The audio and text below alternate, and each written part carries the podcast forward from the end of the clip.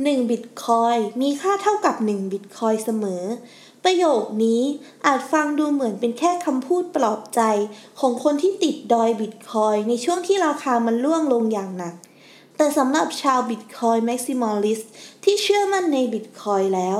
คำกล่าวนี้อาจจะมีสาระและเหตุผลที่อยู่เบื้องหลัง ที่เราไม่อาจมองข้ามมันไปได้ แล้วเหตุผลนั้นมันคืออะไรกันแน่ ติดตามได้ในพอดแคสต์ตอนนี้ค่ะ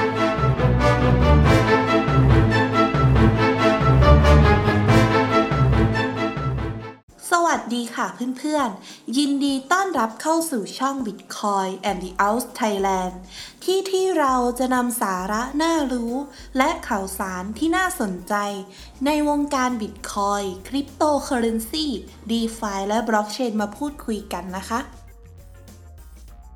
หลังจากการปรับตัวลดลงของราคาบิตคอยในช่วงเดือนที่ผ่านมา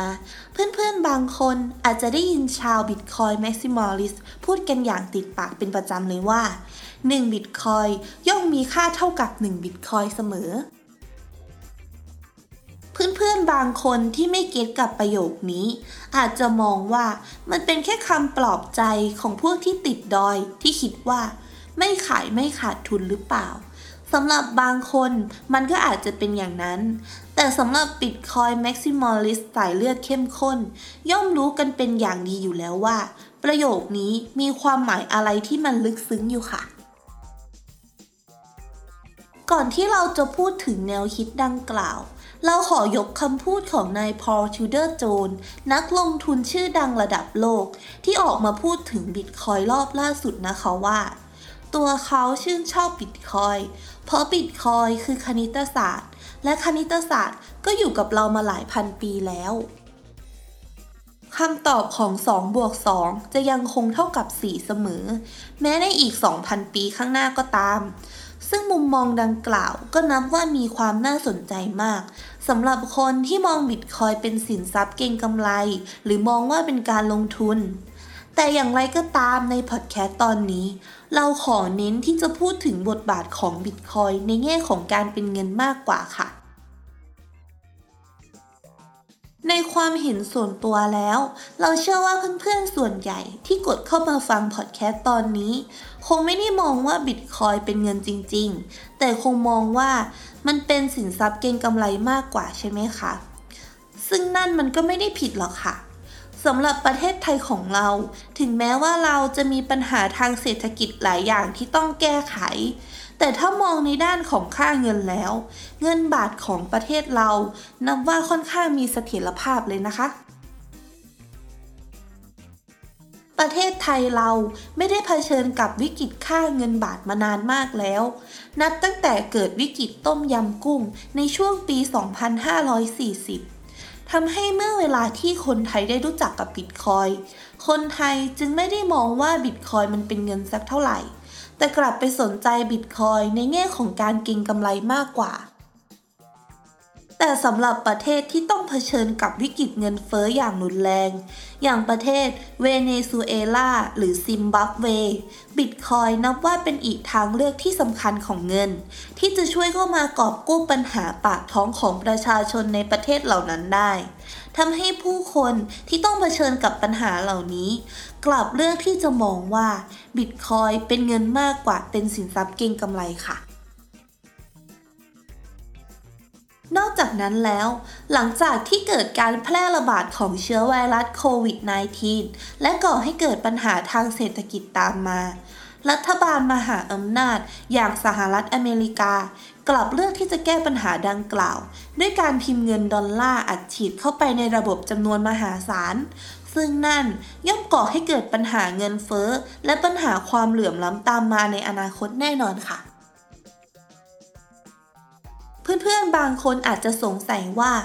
การพิมพ์เงินจะก่อให้เกิดความเหลื่อมล้ำได้ยังไงคำตอบก็คือ เวลาที่รัฐบาลพิมพ์เงินแจกให้กับประชาชน มันไม่มีทางที่จะเข้าถึงมือคนทุกคนที่ใช้เงินสกุลนั้นได้อย่างเท่าเทียมแน่นอน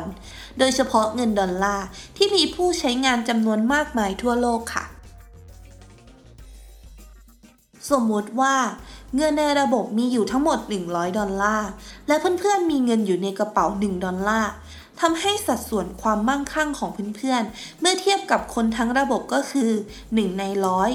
แต่ต่อมารัฐบาลมีการเพิ่มเงินในระบบเข้ามาอีก 100 ดอลลาร์ จึงทำให้ในปัจจุบันเงินทั้งระบบกลายเป็น 200 ดอลลาร์ แต่เงินที่เพิ่มขึ้นมานั้น ถูกแจกจ่ายให้กับคนอื่น โดยที่เพื่อนๆ ไม่มีสิทธิ์ได้รับเงินนั้นเลย ถ้าเพื่อนๆ มีเงินอยู่ 1 ดอลลาร์เท่าเดิม สัดส่วนความมั่งคั่งของเพื่อนๆ ก็จะลดลงเหลือแค่ 1 ใน 200 ซึ่งจะเห็นได้ว่า เพื่อนๆ จนลงทั้งๆทที่มีเงินในกระเป๋าเท่าเดิมค่ะ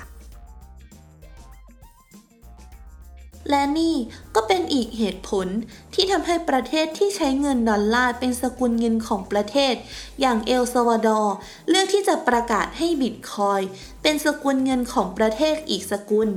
เนื่องจากการที่รัฐบาลสหรัฐ พิมพ์เงินแจกให้กับประชาชนของตัวเอง และทำให้จำนวนเงินดอลลาร์บนโลกเพิ่มขึ้น แต่เงินดังกล่าว เขาไม่ได้เอามาแจกให้กับคนในประเทศเอลซาวาดอร์อย่างแน่นอน ซึ่งนั่น ก็จะเป็นการทำลายความมั่งคั่งของคนเอลซัลวาดอร์ที่เก็บเงินเป็นสกุลดอลลาร์โดยอัตโนมัติเลยค่ะและถ้าวันนี้คนเอลซาวาดอร์เลือกที่จะใช้บิตคอยเป็นเงิน เขาย่อมมั่นใจได้เลยว่า หากเขามีเงินอยู่1บิตคอยสัดส่วนความมั่งคั่งของเขา ก็จะยังคงเป็น1ใน 21 ล้านไปตลอดกาลและไม่มีใครสามารถเปลี่ยนความจริงข้อนี้ได้ นั่นจึงทำให้ 1 บิตคอยมีค่าเท่ากับ 1 บิตคอยเสมอ และในอนาคต เราจะได้เห็นหลาย ๆ ประเทศ เดินตามรอยเอลซาวาดอร์มากขึ้นแน่นอนค่ะ ถึงแม้ว่าบางคนอาจจะแย้งว่าบิตคอยมันมีความผันผวนสูงมาก แต่จริง ๆ แล้วความผันผวนนี้มันเกิดจากการที่เรา เอามันไปเปรียบเทียบกับเงินของรัฐบาลต่างหาก อีกอย่างหากนับตั้งแต่วันแรกที่บิตคอยกำเนิดขึ้นมาบนโลก ปริมาณเงินดอลลาร์ในระบบได้เพิ่มขึ้นมากว่า 40%และมูลค่าของเงินดอลลาร์ก็เสื่อมลงอย่างรุนแรงมาโดยตลอดเมื่อเทียบกับบิตคอยค่ะ หากเพื่อนๆเข้าใจบิตคอยอย่างลึกซึ้ง เพื่อนๆย่อมรู้ว่า บิตคอยมันถือกำเนิดขึ้นมา เพราะมันต้องการเป็นสกุลเงินของโลก และต้องการจะโค่นอำนาจของเงินดอลลาร์ที่สหรัฐอเมริกา ใช้ในการวางก้ามกับประเทศอื่น ๆ ที่ด้อยอำนาจกว่าตน และเราเชื่อว่าบิตคอยมันจะถูกขัดขาโดยมหาอำนาจอีกหลายต่อหลายครั้งอย่างแน่นอน มันอาจจะพ่ายแพ้จนสูญสิ้นมูลค่าไปเลยก็ได้ แต่หากวันใดที่มันสามารถเอาชนะดอลลาร์ได้จริง ผู้คนบนโลกคงได้ตั้งราคาสินค้าต่างๆ เป็นหน่วยบิตคอยหรือหน่วยซาโตชิ และไม่มีใครไปสนใจมันแล้ว ว่ามันจะคิดเป็นกี่ดอลลาร์ค่ะแล้วก็จบไปแล้วนะคะสำหรับพอดแคสต์ในตอนนี้ เพื่อนๆฟังแล้วมีความคิดเห็นอย่างไร เห็นด้วยหรือไม่ สามารถคอมเมนต์มาพูดคุยกันได้เลยค่ะ ในตอนนี้เพื่อนๆ สามารถติดตามช่อง Bitcoin and the Out Thailand ของเรา ได้หลายช่องทางเลยนะคะ ไม่ว่าจะเป็น Facebook YouTube Spotify Apple Podcast SoundCloud และ b l o g d i t หากเพื่อนๆ ชื่นชอบ และคิดว่าเนื้อหาในตอนนี้มีประโยชน์ ฝากกดไลค์ กดแชร์ กดติดตาม เพื่อเป็นกำลังใจให้กับเราด้วยนะคะ ก่อนจะจากกันไป ขอบอกกับเพื่อนๆเหมือนเดิมนะคะว่า ทุกการลงทุนมีความเสี่ยง แต่สิ่งที่เสี่ยงที่สุดบนโลกใบนี้ คือการที่คุณไม่ยอมลงทุนกับอะไรเลย ขอให้เพื่อนๆ สนุกไปกับการผจญภัยในโลกดิจิตอลแล้วเจอกันใหม่ในตอนหน้าสำหรับวันนี้ สวัสดีค่ะ